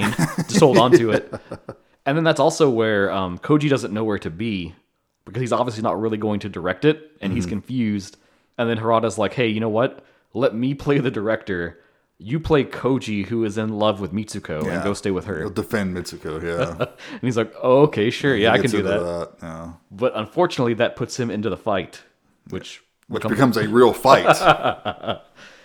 Yeah, but it is funny because at first he calls action and they rush into the room and they start clashing, and immediately a few of them get cut down, Mm-hmm, and then the um, lights get unplugged. yeah. And he's like, "Wait, stop, Cut, stop, cut, stop, cut, yeah. cut, cut, cut." So they have to get the lights back on, and everyone's just sort of waiting. And he's like, "Okay, let's reset. You guys go." You know, he's, like, facing them off again. He's like, "Everybody square up in front of the combatant that you're closest to, and have your weapons raised and ready." He's like, "Okay, that looks good. All right, action, go, good." And they start fighting, and they're actually literally killing each other. And this is where we get more CG blood, and it's Mm-hmm. kind of That's the one flaw in the film, and it's def- it's noticeable. yeah, Um, but, but yeah, the whole rest of the film is just this fucking brawl, yeah, and it goes way off the rails as you might expect. yep. And uh, Koji falls and gets some of the cocaine in his face. And it seems to uh, make him hyper and nigh unkillable. Yeah, he suddenly becomes a decent fighter. um, there's also the great scene where he like hallucinates Mitsuko chopping the people down, and then they have like the rainbow blood sprays. Yeah, yeah. Uh, so everyone's fighting. Um, Ikegami and Muto share this moment together where they're sort of admiring Mitsuko because she's taking care of herself. You know, she's she's holding her own, she is. unsurprisingly. And Ikegami's trying to ask Muto if he can be killed by his daughter. Yeah. He says, I really want to be killed by your daughter if I have to die. But at that moment, one of Ikegami's men beheads Muto. right, because he's just standing there talking. Yeah, and his head goes flying up in the air. and then Ikegami asks the question again, and we see Muto give the okay, the Yeah. okay sign. Gives him the, like, the V. Yeah, Um, his headless body. But that's when, like, I think that's the first moment where it suddenly you're like, oh wait, fuck. There's like a two gangs fighting and they're gonna kill each other. Yeah, and like also, fight I- to the man. And I was because we were kind of set up earlier with those, you know, The fake outs. the fake outs. I'm wondering, is this whole thing a fake out? and I think that's why they do that because it it plays with your expectations a little bit. Yeah, Um, but things rapidly start to decline from this point. Um, and I think the, the the decapitation starts it, and then the real turning point. because Mitsuko sees this. Yeah, and freaks she loses her shit and just starts like desperately fighting. Koji's trying to help Mitsuko, but his hand gets cut off. Yeah. And it's really gnarly because it goes flying in the air and the katana like sticks into the ceiling. Yeah, and the hand's still clutched to the handle. Yeah. And this is when it sinks in for Mitsuko. Like, what the fuck are we doing? And she's like, I never wanted him to get hurt. Mm-hmm. And she's very sad for him. And he actually like has this charming moment where he's kind of like, you know, I don't really care because I've had that hand my whole life and I've never really even felt anything before. Mm-hmm. But now that I've met you, I'm I'm happy to lose it to have the feelings I have. And they're having this tender moment and go to kiss and everything, but then a katana comes down right in the middle of his head, almost splitting his head apart, like stops right above the eyes. Yeah. And that's really where your heart kind of sinks if you're if you've If, been if you're Team. Koji, yeah. yeah. If you've been endeared to these characters, that's when you're like, oh shit. oh no. So she goes into a rage, starts killing everyone she can see. Yeah, she gets surrounded, but beheads everyone in one fell swoop. Um, Sasaki's kicking ass, as you would Oh, expect. yeah. Full on. Bru- uh, He goes through two phases of Bruce Lee in this because he starts in the tracksuit, and then later on he takes that off and he's just in like the black pants. Yeah, like Enter the Dragon. Yeah. Yeah. Uh, he's fighting Ikegami, and they're kind of evenly matched. And they even compliment each other. Yeah, yeah. Ikegami says that he fights like Jackie Yeah. and walks away.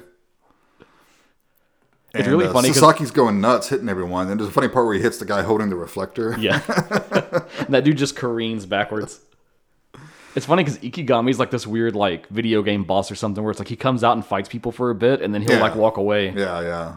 Which maybe that's part of the script. And then he goes to the sound man who's still recording through all this. And that's the uh, underboss to Muto. Yeah. He's this number two guy. second in command. And he's talking, asking him if he's got Mitsuko, you know, her voice on the Yeah, tape. is it, is it coming through good? But uh, we heard a gunshot ring out, and the sound guy just fucking shot him. And he says that's for Boss Muto. Mm-hmm.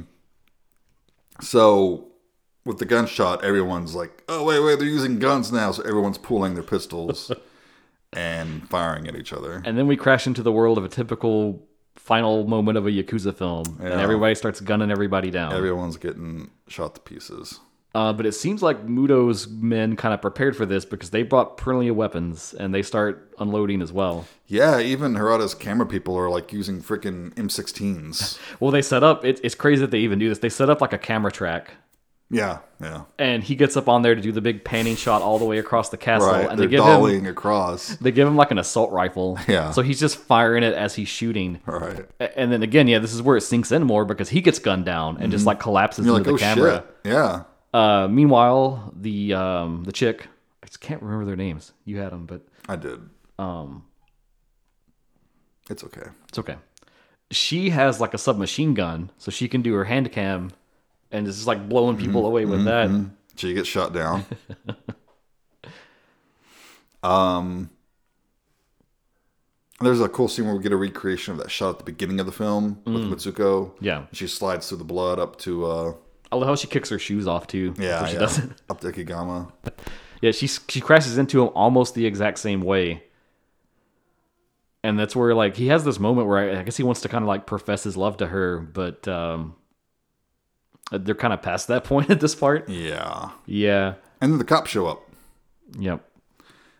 and uh, of They've, course they've these heard the gunshots. That's their cue to go. Yeah. They've got like SWAT on hand. They're ready to raid the place. They start shooting people up. Koji comes out. He's still alive, fueled by cocaine, I guess. Mm-hmm. so yeah, Detective Kimura is like, it's go time. We're gonna finish this. It's time to bring both these clans down in the the gang violence in our city. Mitsuko sees Koji go down, getting shot. She goes crazy, draws her katana. It's a weird little moment too, because he's like in this weird like cocaine fueled stupor, still barely alive, and he's just like drifting toward Kimura, and it freaks him out. So he just guns Koji down. Yeah, yeah. that sets Mitsuko off, and you think she's gonna have a cool badass moment, and Nope. then he's just like shoot her. Yep, and they shot. a whole line of policemen just gun her down. Ikegami and his men get shot up. Yeah, they they fucking waste everybody in this place. But Harada's still alive, barely. Ooh, but before that, Yeah. we do get a little final loving moment where when Mitsuko falls, she falls near Koji, and they kind of reach for each other for a second, Yeah. and then they die, and then that's when Ikegami gets shot, and he collapses onto Mitsuko as he stumbles back. Right, right, right. It's kind of the very tragic ending of that sort of love triangle, Yeah. And Sasaki is shot up. which is which is sad because they're like, "What the fuck is this guy doing?" He's just, "Wah!" he's just start blowing him away. And Harada goes down too, but turns out he's not quite dead. Yep. As they're mopping up, it turns out his wounds aren't fatal, Mm-hmm. and he manages to stumble on his feet. And he starts correcting the can reels and stuff like Yeah, that. he's, he's creeping around, getting all the camera reels, and Mm-hmm. he has these sad moments where he finds his three friends and kind of remarks on each of them. Yeah, he, he's like amazed that they stayed at their posts and did their jobs and everything. But he, it, it, there's no real sadness. Mm-hmm. Right. It's, it's more of like, oh, he's, he's like We've made the, them. we've made the movie. Yeah, Right. We did it. and we then see him running down the road, bloody, laughing, crying. He's like hysterical. Yeah, yeah. He keeps yelling out, "Fuck bombers!" and they did it. They made the movie. And then we kind of cut to another scene. We get the theater, their little home base, Mm-hmm. but it's restored and it's perfect and everything is wonderful. And there's a huge crowd there to see the debut of Why Don't You Play in Hell? Yep. which turns out to be the movie that they just made. And as the film finishes and everybody stands up and is applauding and is happy and it's a packed theater, we see everybody we just saw die all there in the mm-hmm. crowd and they kind of mm-hmm. rise to take their bow and Yeah, people like like Muto, his head got cut off. He's he's got like a bandage around his neck. yeah, as if it was like a stunt thing or something. Yeah, everything's fine. Um, everyone's happy. We even get to see Koji and Mitsuko side by side, mm-hmm. smiling. Um, another fantasy. Another fantasy. We cut back. He's running the road, and you can see he's starting to slow down now. Yeah, yeah. He's losing steam. All right. he, he's getting tired. Yeah. He's getting a little wobbly with his running. And then very loudly, off camera, we hear someone shout out, cut, Yep. And then he he kind of just- slows down, stops running, streams out of frame. and we see some people kind of moving in the background, and we're like, "Oh, well, this is the filming of this movie."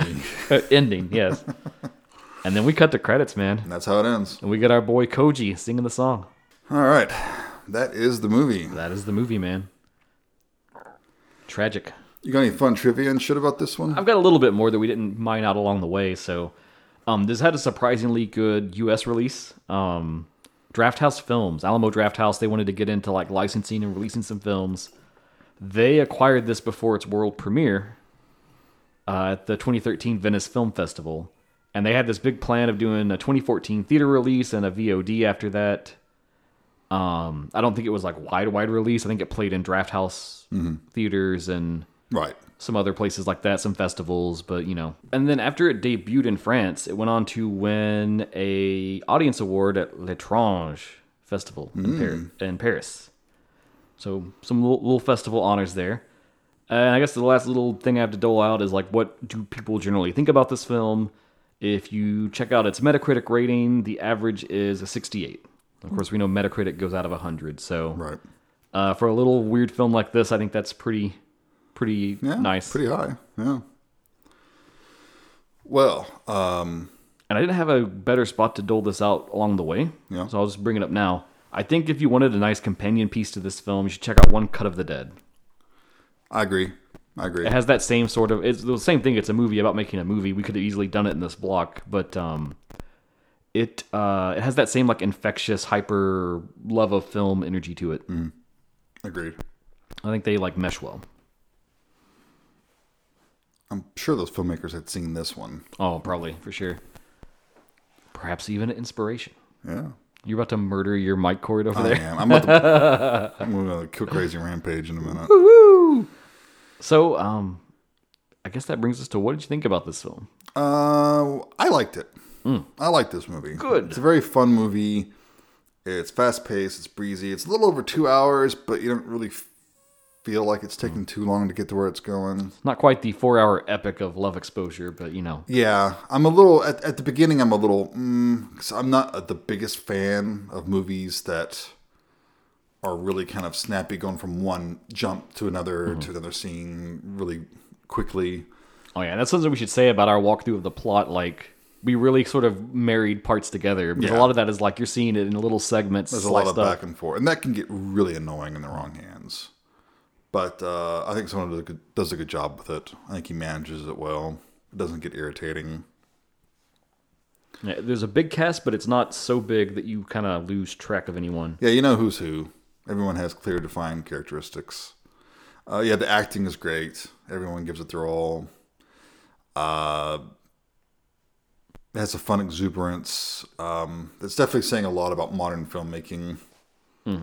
About how it's just a lot emptier, and also about how I think it takes a certain amount of sacrifice to Yeah. make something worthwhile. In this case, it was quite literal sacrifice. You know. Which again, that goes back to the start of the film. His promise: "I'll die if I have to Right. to make the perfect movie." Right.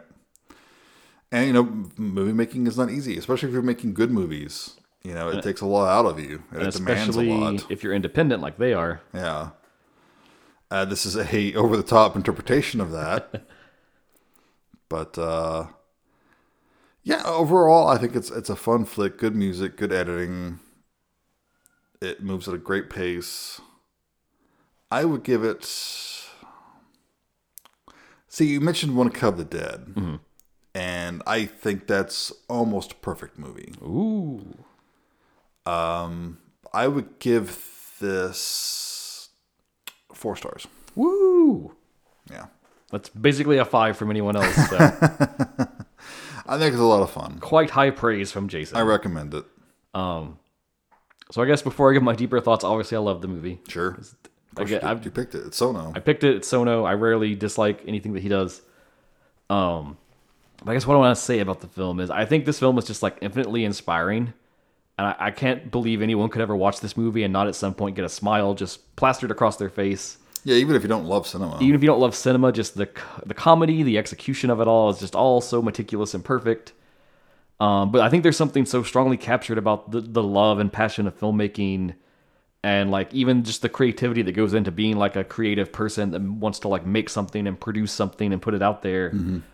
Um, and I think that bleeds all the way across the film and it even like comes out of the film and into you as a viewer. And then even while it is that also, it also kind of is a good like love letter to Yakuza films and crime cinema. No. Um, because even as it is this like very funny romp of these dudes trying to make a movie, it really follows the beats of a good Yakuza film and like these two clans that are warring with each other and how it builds up over the years and Right. Sort of like the, the debts that build up to a point where you can't turn back and everyone has to die. And to that end, something I meant to mention was it's it's also almost a send of the a send up of that. Yeah. You know, almost skewering that hyper violent Mm-hmm. Takashi Miike type Yeah. of movie that was very popular at the time this was made. Oh hell yeah. Um and, and yeah, and part of it I think it's just like this heartfelt love letter to like just having that dream of doing something and that d- desire to just go and like burn yourself out and do whatever it takes to get it done and you know make something meaningful that sits there and exists and is there for other people to enjoy and ponder and think about and um, I think that for us and probably for a lot of the listeners as fans of genre cinema, we go out there and we seek for these little kind of gems that um, movies like this, where they're looking back at more classic films that we all love, and they're looking on them fondly and lovingly to them, but also pulling that and then like synthesizing in that to like also do and say something new, which is super cool. Uh, to come down from a high a little bit, again, the only knock I will give it is those CGI blood sprays. They're a little egregious. Yeah, very. Um, they clearly had plenty of other blood in the movie. I'm sure it was just a budget thing. Sure. Is what it is. Um, but I mean, that's really kind of the only flaw I would ever throw with this film. Um, I think as the film goes on and you're watching it, if you if you're open to this story, I think you get caught up in Harada's fervor, almost in the same way that everyone in the film does once he takes control of the film shoot. Um, going into that climax, I don't think initially you ever really consider the collateral damage of what's going to happen Right. Um, especially again, like you said, with those fake outs, you really think like, is this another imagined thing? Mm-hmm. Yeah. Is it Is it actually the movie that is we're seeing? yeah, is it know? played is it played up and we're gonna get to the end and everyone is okay, which then they tease Yeah. and kind of his like I almost see that as like a death dream yeah. that moment Right. uh, in the theater at the end. Uh, but then we get to this just like amazing stark tonal shift where like you know, they talk about fantasy in the in the dream that Muto has. Ikegami says like fantasy's taking over reality, and kind of the film does that to you. But then when shit hits the fan, it like pulls you right back out of that, and then you get a lot of like really sad emotion and drama in the film. Is like everyone starts dying, and mm-hmm. you you've yucked around with these people for like an hour and a half, and really kind of grown to like them a lot, and Now they're dead. they're all they're all just bloody in the dropping, floor. yeah. And there's there's just no worth to any of them, and they're just no no one is stronger or more powerful, or Mm-hmm. you know the the cops just blow everyone away when they step in. So Yep. um, and again, that's like you said that um, sometimes sacrifices must be made, and it's an exaggerated point to take that to the th- level of you know being Right. gunned down, but sometimes you have to exaggerate to make a point. So Film demands blood sometimes. That's all there is to it.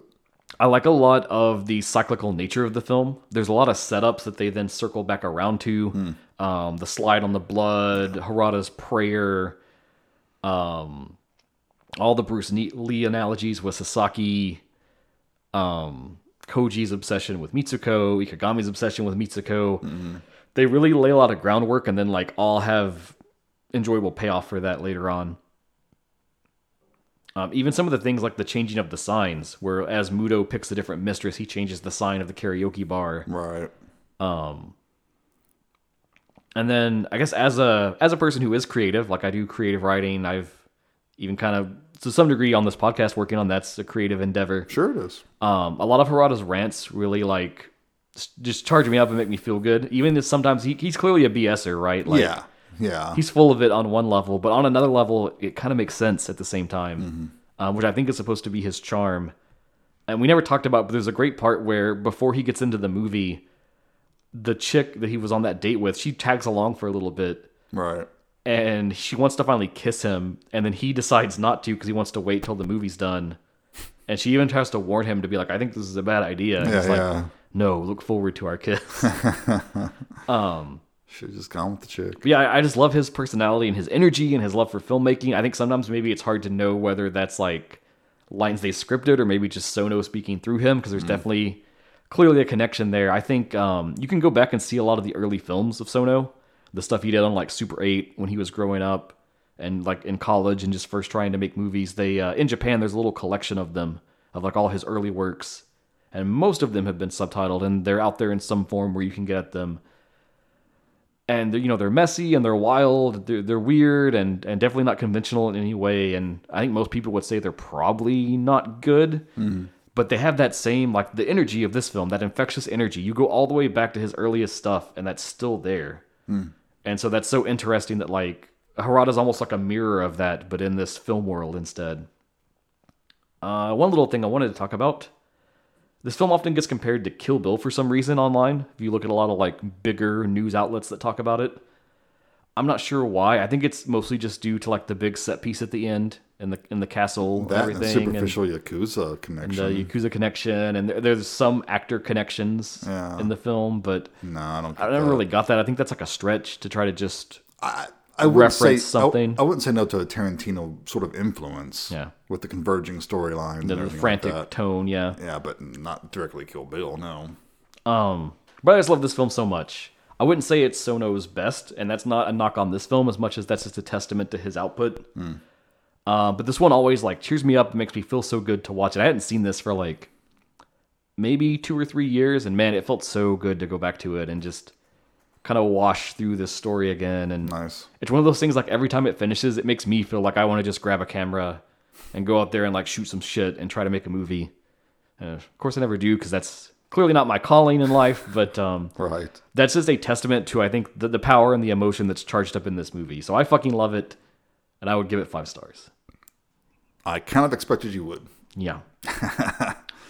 and maybe just as a parting shot, because I did forget to bring this up. What do you take as far as like the ending? Do you do you think he like collapsed in the street and died, or What's the what's the deal with that final little Well, moment there? that breaking the whole fourth wall Yeah. and making us realize we're watching the movie, the filming of the movie.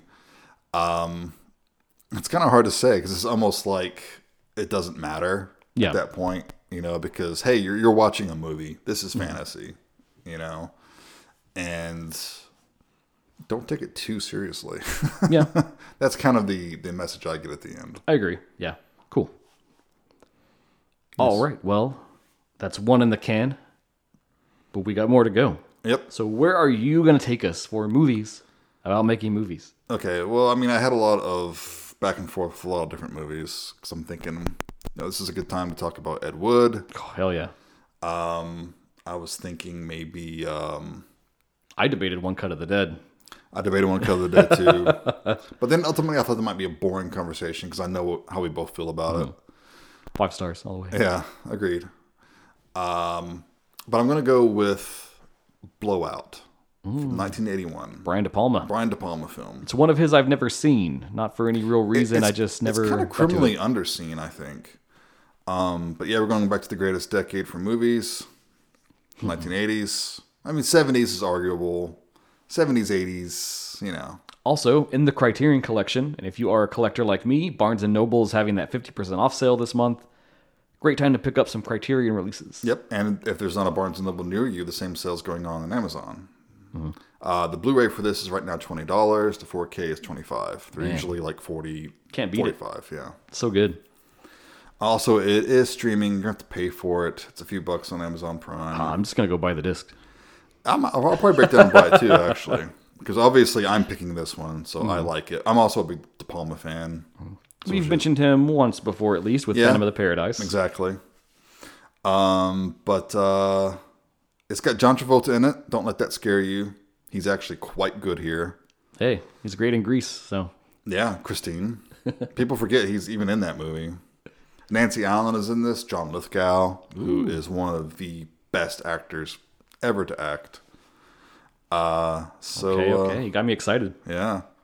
Check it out. We'll be talking about it in a couple of weeks. Alrighty, well, we've reached the end of another one. We're, as we're at the same time almost reaching the end of the year, but you can always reach out to us, let us know what you've been watching, send us your film recommendations, stuff we should check out. We're always building that list and looking for interesting things to get into. We've really had some great ones this year. I thought I've enjoyed them all so far. Same. Um, you can hit us up on Facebook, on Twitter X, whatever you want to call it, Instagram. Send us an email at genreexposure at gmail.com. Uh, thank you, everyone that contacted us that we sent out stickers to. Glad you got them. Glad you enjoy them. Absolutely. Can rock our weird logo and have people be like, what in the world is that? I don't know. um, the cool little uh, Spotify QR code does work. I, ch- I checked it to make That's sure. neat. Very neat. Didn't want to be that idiot that uh, put out stickers with a QR code that didn't work. Could have happened. All that being said, you have been listening to Genre Exposure. Bye, everyone. Take care.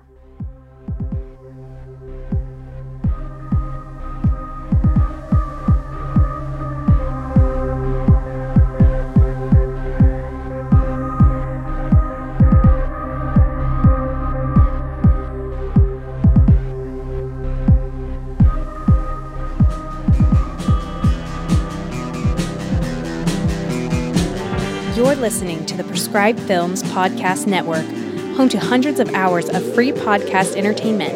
The shows on this network all have a common goal providing you with the best discussions about movies and other forms of entertainment media. The PFPN hopes to fill your earholes with audio joy. Visit our website with links to all the other amazing shows at www.thepfpn.com. Thanks for listening.